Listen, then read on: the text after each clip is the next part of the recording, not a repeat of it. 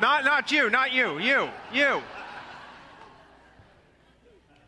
All right. Hey, that is so exciting. One of the greatest celebrations we have around here is doing baptisms because what that represents is uh, changed lives. Amen? And, that's what's so exciting. As Pastor Mark said, 16 people were getting to baptize throughout this morning. Already some at the 8 o'clock service, and then a few more at the. Uh, uh, 1115 service as well. And, and change lives is, is really what we desire. It's what God's Word desires for us. So if you have your Bibles, open them up to Matthew chapter 7. If you have an outline, put that in front of you as well. And um, We've been talking about changed lives and the changed lives that God's Word wants in us as we put our worldviews in accordance with Him. Again, our series we've been addressing over the last month has been uh, how we view the world around us, and specifically looking at whether we have a cultural worldview that follows the way of our culture, or whether we have a biblical worldview which follows the way of God's Word spoken in and to us.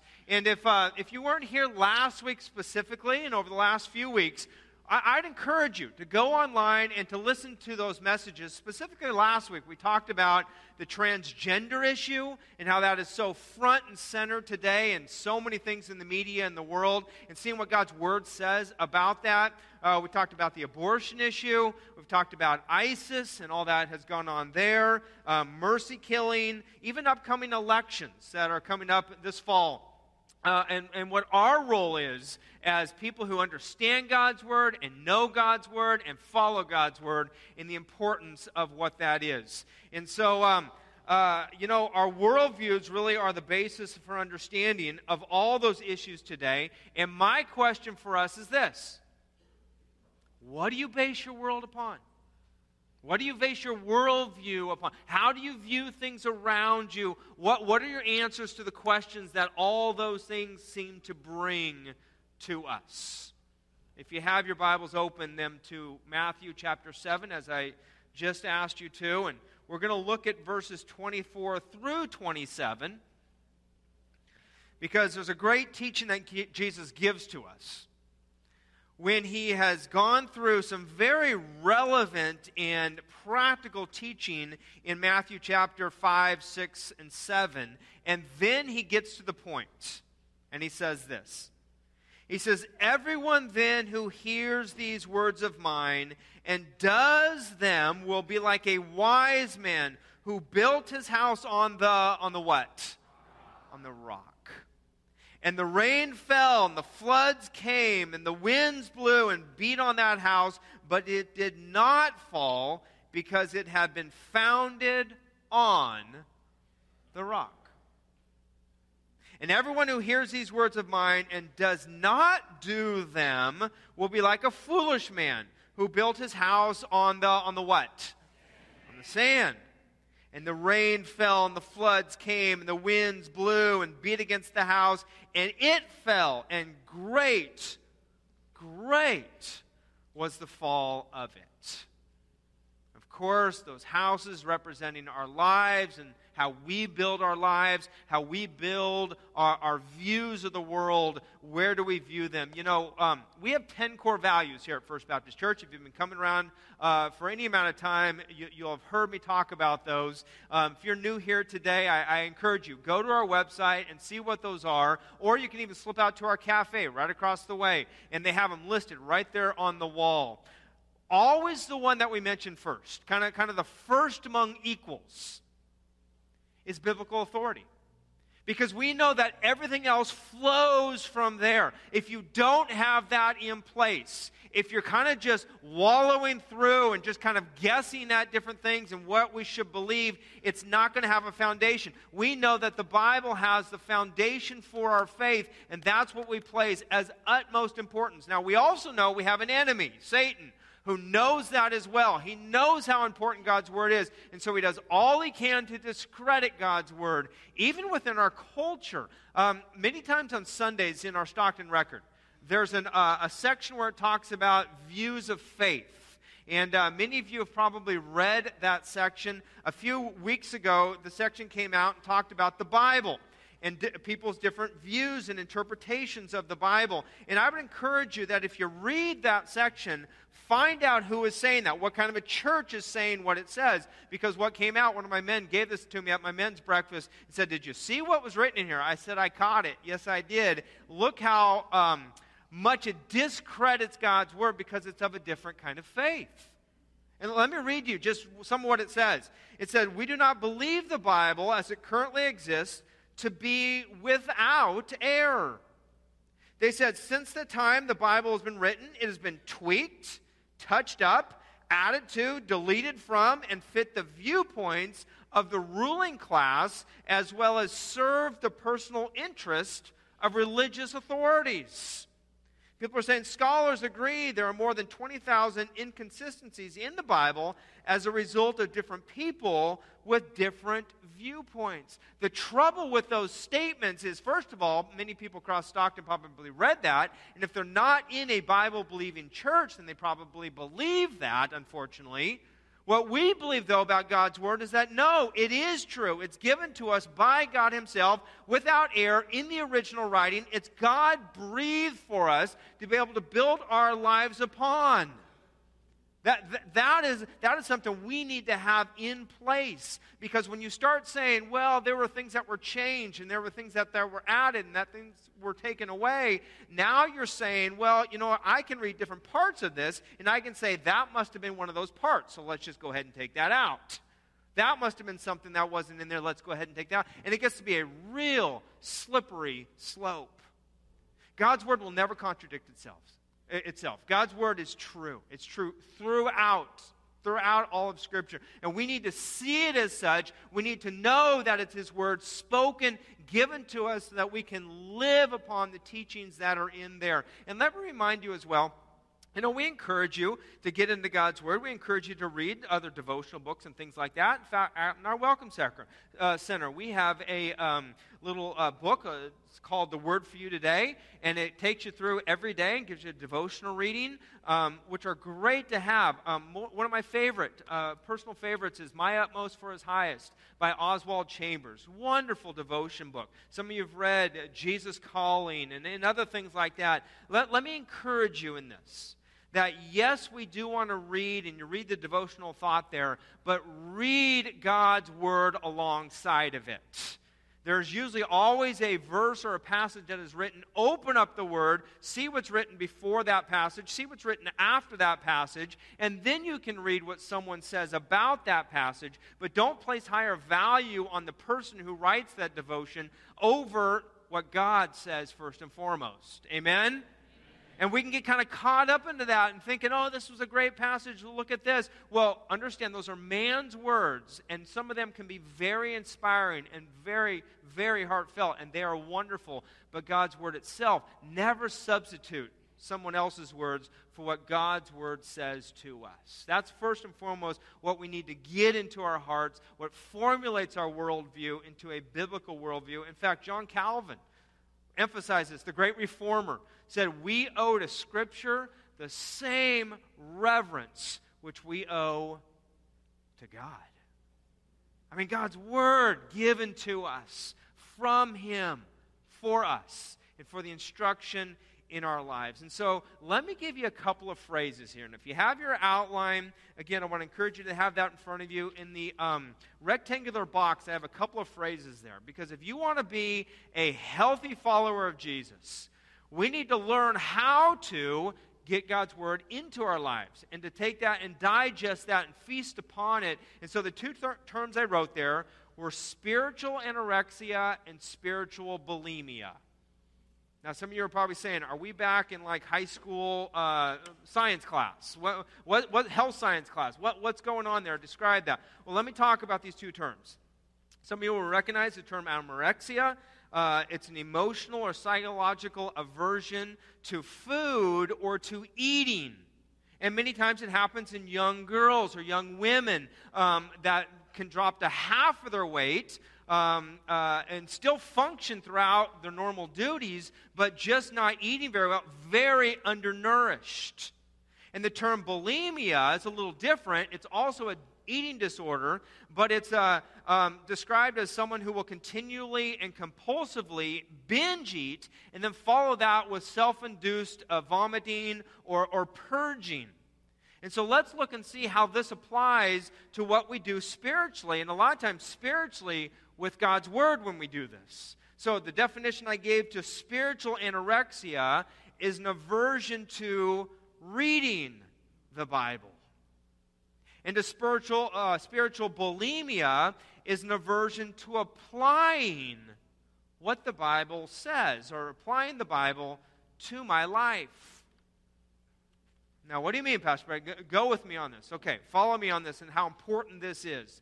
When Jesus was tempted in the wilderness, here is even what he said to overcome that temptation. He said, It is written, man shall not live by what?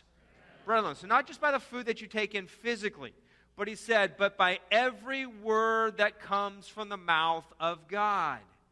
He says, it is your spiritual substance. It is what you need to live spiritually. And unfortunately, what has happened in churches today is we are not intaking God's word. Maybe we come and we hear it on Sunday mornings, but throughout the week, I mean, you couldn't live on one meal a week, could you? No, you need to take it in and read it throughout the week as well. Jesus said, that's, that's my life. That's what gives me life. Look at what it says in Deuteronomy chapter 32. It says, Moses, this is the Old Testament. Moses says, Take to heart all the words by which I am warning you today, that you may command them to your children, that they may be careful to do all the words of this law.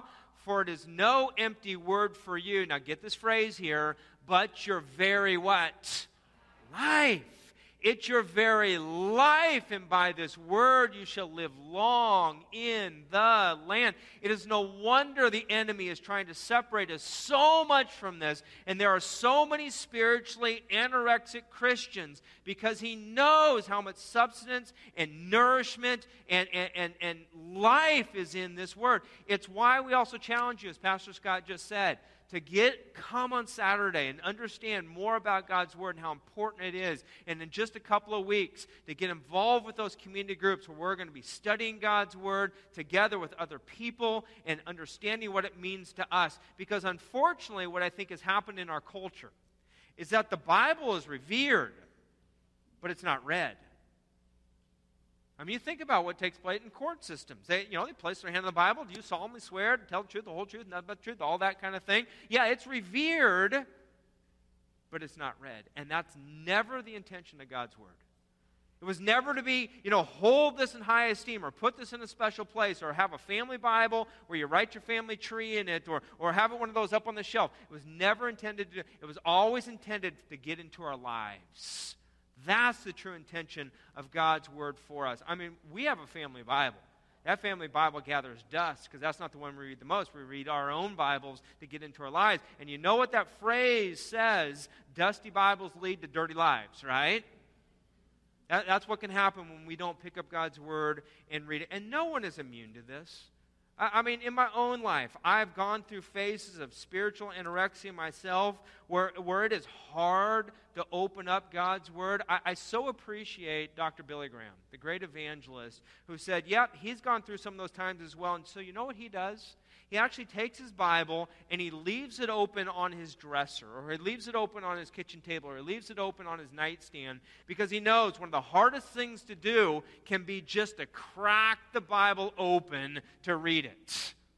And so he says, I just leave it open. And so I'll walk by and I'll just take a little nibble. Uh, how many of you like to go to your pantry and nibble on some snacks, right?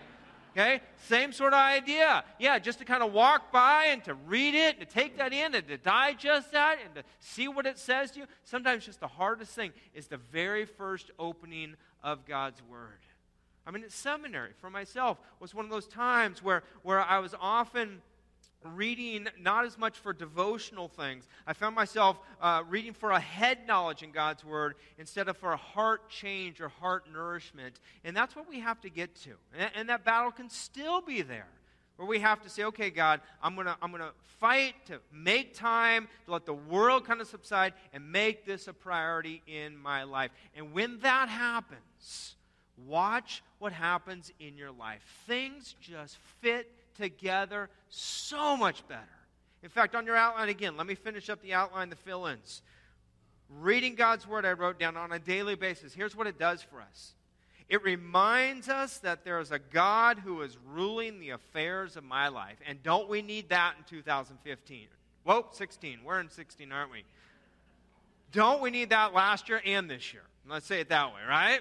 And next year and the years to come that there's a God in our lives who's involved, that the things that are happening to us are not just random, but God can take those and redeem them and make them better and work through them in our lives. There's a God who's in control. Let me tell you what else it reminds me of, or reveals to me. It reveals the second point what is true. It reveals to us what is true. It gives us a dose of reality. It tells us right from wrong. It tells us there are consequences with the wrong decisions that we make. It tells us that there are still 10 commandments, and there are still 10, not suggestions, but commandments, right? That we need to follow, that we need to step into, that we need to follow. Otherwise, it is swimming upstream in a culture that is trying to push us away and, and, and enforce a worldview on us that is so opposed to God's Word. You know, I was doing a little research on uh, counterfeiting, not because I want to counterfeit currency, but was just um, hearing that um, it's interesting today with our day of printers and other things like that of how rampant counterfeiting is. You know how you combat and find out what bills are counterfeited and what bills are not, are, are, are real dollar bills or $20 bills or $100 bills? They have experts who will handle the real money over and over and over and over again. So you just take $20 bill after $20 bill after $20 bill after $20 bill and feel it and feel it and feel it. And then they'll slip in a counterfeit one, and immediately they will know what it is because they've handled, been handling the true dollar bills. Same thing with reading God's Word. When you get truth, when you get truth, when you get truth, when you get truth, when you get truth, now all of a sudden something comes in and it's a little different, it's a little counterfeit, it's a little twisted, you know. But if you just pick up a counterfeit dollar bill, most of us probably would have no clue because we haven't measured it up against truth. We don't know what the right from the wrong is. And so when you pick up God's word on a regular basis, you see that, you understand that. You even sense when Satan is trying to fool you, when he's trying to trick you, because oftentimes he's not going to just outwardly and overtly show you something or tempt you in a way that is out and out wrong. He will give you just a little bit of truth, but then he'll kind of twist it on you. What did he say to Eve in the Garden of Eden? The very first temptations that he was throwing out there. Remember what he did? He didn't even tell her what to do, he kind of questioned he engaged her in conversation. And he just kind of threw out a question saying, Did God actually say, da, da, da, did, did, did he, getting her to kind of think differently? That, that's how Satan works. It's oh so subtle. But when we stick by God's word, when we handle the truth, we're able to see what the counterfeit brings our way. Reveals truth. Let me give you a third thing that I wrote down there and that is when we open God's Word and read it on a regular basis, our, uh, reinforces our convictions. It reinforces my personal convictions because we live in a society that's trying to chip away and chip away and chip away and chip away in a society that does so much in a PC sense. You know what the word PC stands for? Right? Politically correct? right? Well, what about a BC society, a biblically correct society that we need to live in? Most of us are, are, are, are, shunned from that. We're pushed away from that. The Bible no longer speaks, says the culture. You can't really rely upon that. No, let's get back to saying, what does the Bible say? What's biblically correct, even over politically correct, as we live our lives? And so, first thing I want to talk about was the spiritual anorexia that we can get when we don't engage and eat and feast upon God's word. Let me give you the second one there, and that's the spiritual bulimia. Remember what that was? The aversion to applying the Bible to my life. The nutrients don't get in and stay in and get applied. Maybe I, I, I eat it, maybe I take it in, but then immediately I don't care what it says. And so, spiritually speaking, it's the inconsistency of reading or hearing the Word of God without the personal application. Maybe we read a scripture, says it sounds great. Maybe you hear your pastor talk on it, sounds good. Maybe you listen to a podcast or something, sounds good to me, but we don't actually do it. It's as though we chew it and throw it right back up and don't apply it. It never gets digested. And we have a church, we have a culture that we live in, church in America, that lives on that. Maybe we hear it, we amen it, amen it, and we walk out, and we don't think about it anymore. In fact, let me describe it this way. This is a little different take on it, but let me see if we can catch it on this way. Um, follow me here. Uh, just shout out the opposite of the word that I give to you. No trick questions here. It's just very plain. Uh, the opposite of up is the opposite of happy is. The opposite of on is. The opposite of Dodgers is. Okay, all right, all right, all right. The opposite of winners is. Okay, all right. See how that went together right there? Um, so, sorry about that. Just had to slip that in. Um, what would be the opposite of ignorance? Okay, I'm hearing a lot of knowledge. Is that, is that what I'm kind of hearing the most of? I'll give you partial credit on that. I'll give you partial credit on that, right? Because here's where I want to go with this. The opposite of ignorance is actually obedience. It's actually doing it. The knowledge or the wisdom leads to the obedience. In fact, look at the verse we wrote there out of James 1:22. Look what it says but be doers of the word and not hearers only, and deceiving yourselves. For if anyone is a hearer of the word and not a doer, he is like a man who looks intently at his natural face in a mirror, for he looks at himself and goes away and at once forgets what he looks like, could you ever imagine going to the mirror and seeing like food running down your face? Maybe you got some ketchup and some mustard right there because that hot dog was good. Or maybe your hair is all messed up, or maybe your mascara is running and you don't do a thing about it? Right? I mean, can you? That's the purpose, the reason that you go to the mirror. You check it out. You look and see, okay, what maybe is off here a little bit. And you don't just take um, um, knowledge in. Okay, I see now. Before you looked in the mirror, you were ignorant. Now it's just like, okay, I got the knowledge, I know, but now what's the next step? The next step is the obedience to do something about it to put into practice. So, so, so really, when you think about the opposite of ignorance, not just knowledge and wisdom, it's actually doing it. It's actually obedience. And that's where it comes into play with our biblical worldviews. What, what, what worldviews do you hold on to? Do, do you hear a message and actually apply that message? Do you read a passage of Scripture and let it actually affect your actions? That's where this comes into play. Uh, if not, it's just like you're, you're taking it like spiritual bulimia. You take it in, but you just vomit it right back up and you just live throughout your day. Most of us probably don't hang out in the book of Ezra. It's an Old Testament book. Well, if you're here on Saturday, you'll hear more about that and how that fits into God's plan. But look at what Ezra said. It says, For Ezra had set his heart to study the law of the Lord and to what? To actually do it. Actually, he went a step further. He actually then taught it to the Israelites. But that was his life. I don't want to just hear it, I, I, I don't want to just study it. I want to do it, I want to put it into practice. In fact, if you have your Bibles, could you flip over to the book of Psalms? It, it's, if you're not familiar with the Bible, you can find this one. It's the largest book in the Bible. Right in the middle, you just open it halfway, you'll see the book of Psalms. Go all the way to the front. And I just want to read some scripture and see how this applies to us. It, this may be you as you're picking up God's word and reading it and saying, okay, how does this apply to me? Psalm chapter 1, there's a passage in here that talks about the ways of the righteous and the ways of the wicked man. And it says in verse 1 Blessed is the man who walks not in the counsel of the wicked, nor stands in the way of sinners, nor sits in the seat of scoffers, but his delight is in the law of the Lord.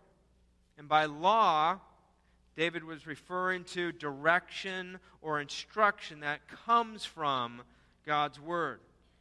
Notice what it says now. His delight is in the law of the Lord, and on his law, he, what's the word there? He meditates day and night. That is the digestion. See, that's where maybe some of it hasn't come. Maybe we hear something, or maybe we even read something to kind of check off the box, said, hey, did my devotion today, I took care of it, got that, but we don't take some time to meditate. The meditating is to think about it. The meditating is to, is to read with understanding and to ponder the significance of what that actually means. It's allowing the spiritual vitamins and the nutrients to seep into our lives and into our bodies, into our spiritual lives. Now, some of you might say, well, meditation, isn't that kind of mystical and isn't that kind of wrong? Not, no, Christian meditation is the exact opposite of Eastern meditation. Eastern meditation is you empty your mind by chanting some meaningless, you know, symbol, uh, syllables and such. Christian meditation, you know what that is? It's taking it in, it, it, it, it's reading, it's filling your mind with the things of the Lord, with the truth of the Lord, in order that you're going to apply it to your life. That's what Christian meditation is, where you take it in and let it invade and come into your body and understand it in a greater, greater way. And so I hope that you will do that. In fact, I don't have a lot of time here, but on the back of your outline, we reminded you of what we went over a number of years ago here at First Baptist that if you want a greater understanding of God's Word, if you want a greater understanding of how it applies to you, go along the REAP, the REAP model. What does that stand for? You see it right there. I'll let you read it on your own. But you read God's word. When you come across a verse that you like, write it down. Journal how, how does it apply in the day that it was written? And then the application is how does it apply to my life today? And then you pray. Four easy steps that you could do with any Bible verse, any passage that you go through. I'm so thrilled for these kids up here and for these adults that have Bible verses that they have gotten into their hearts. And, and, and to hear them say, even your daughter there, Tehran, your, your granddaughter, saying, I love them all. That, that, that, that is awesome. God speaks to us through His Word. And so you grab a verse, you write it down, you, you examine what does it mean to me? You put it down. How do I apply it to my life? And then you pray over it. That will, that will take you leaps and bounds over just reading through a scripture and then not putting it into practice or not really remembering what it says. And then, secondly, it's a great time. If you're new here or if you haven't jumped into a community group, now's a great time to get involved. We have those coming up in just two weeks. So that you can be studying God's Word with other people, encouraging other people as other people encourage you.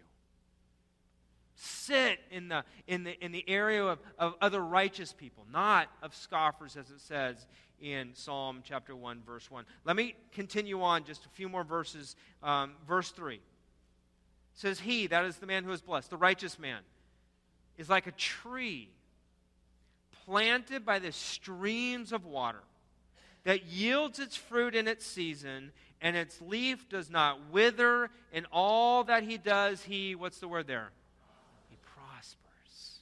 I mean, the picture there is, is, is a tree by, even by a, a, river, soaking up the nutrients from the water and the soil. You know, the most critical part of a tree is the root system. It's the part that we often don't see.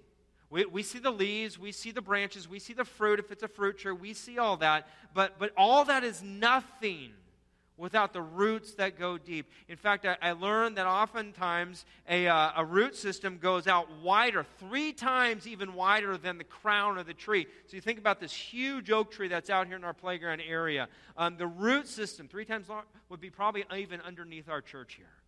And those roots are just seeking, they're, they're just seeking the nutrients that are in the soil. Um, some scientists say that 50 gallons of dissolved nutrients are soaked up by those roots every day for that tree to live. Think about what that means for your life. Are you soaking up some nutrients from God's Word? Because that's what it says we need for to live.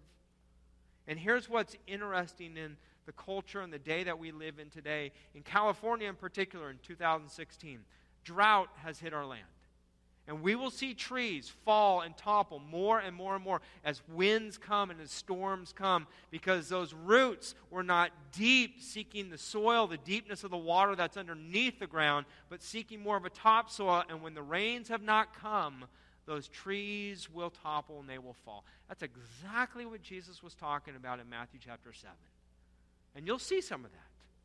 Because, folks, we don't have a choice whether storms come. Storms are coming on our lives. Storms will be there. But those storms will, review, re- will reveal how deep your roots go. And so today's message, pretty simple. Open up God's Word. Feast upon it. Don't be spiritually anemic or um, anorexic. Don't be spiritually bulimic. But feast upon God's Word get involved, walk throughout God's Word in a way that our culture will show you just the opposite.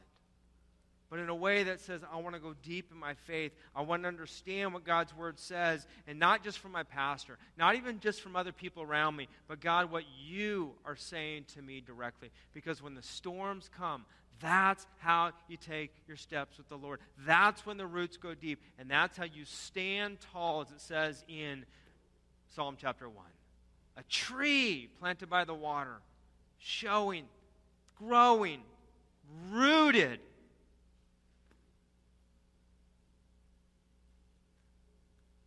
Folks, storms will come. Things happen in life. My prayer is that you stay, stand rooted in God's Word. Because that's how you pass the test of time. Start it today, if not already Start it today. Let's pray.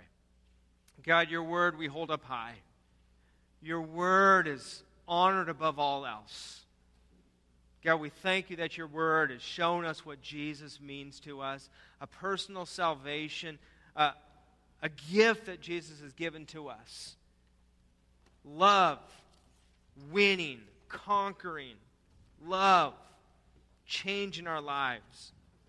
And God, may our culture, as they try and do away with the importance of your word, may our culture that tries to throw counterfeits upon us, Lord, our, our culture and the evil one who tries to dissuade us and tell us it's not valuable instruction that God's word speaks to us, Lord, may we see the truth.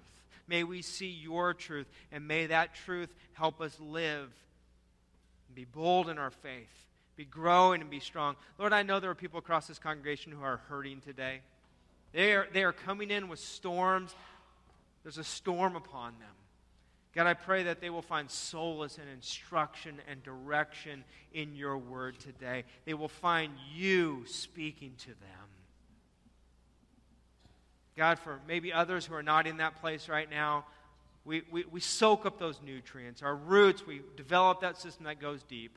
So we, when those storms come, may also stand and stand strong. Lord, we celebrate with those who are baptized today as new roots are put down, as people come along and encourage and support them. Lord, for other decisions that need to be made today, Lord, we encourage them to take that step of faith. Folks, if you're here today and you have not received Christ as Lord and Savior, that's where it begins. It begins with understanding how good He is to us. It begins with understanding, as God's Word said, that Jesus went to the cross to die for us, not just for the entire world, but for you personally. And if you've not made that decision, today could be the greatest day to do that, just to say yes. Lord Jesus, yes, I invite you to come into my life today, yes. Maybe today you made a decision that you have not gotten baptized, you need to take that step, please, after the service, come talk to myself, come talk to someone out in our Welcome Center, at the Next Step Center. We'd love to help you take that next step. For the rest of us, it's opening God's Word. It's nibbling upon it. It's feasting upon it. It's taking it in and applying it because it's our life. Lord Jesus, thank you for our time together, our worship, even now as we end this time in celebration. May it not be just something we do here, but may it be a celebration we have as we go throughout this week. For we pray this in the name of Jesus. Amen.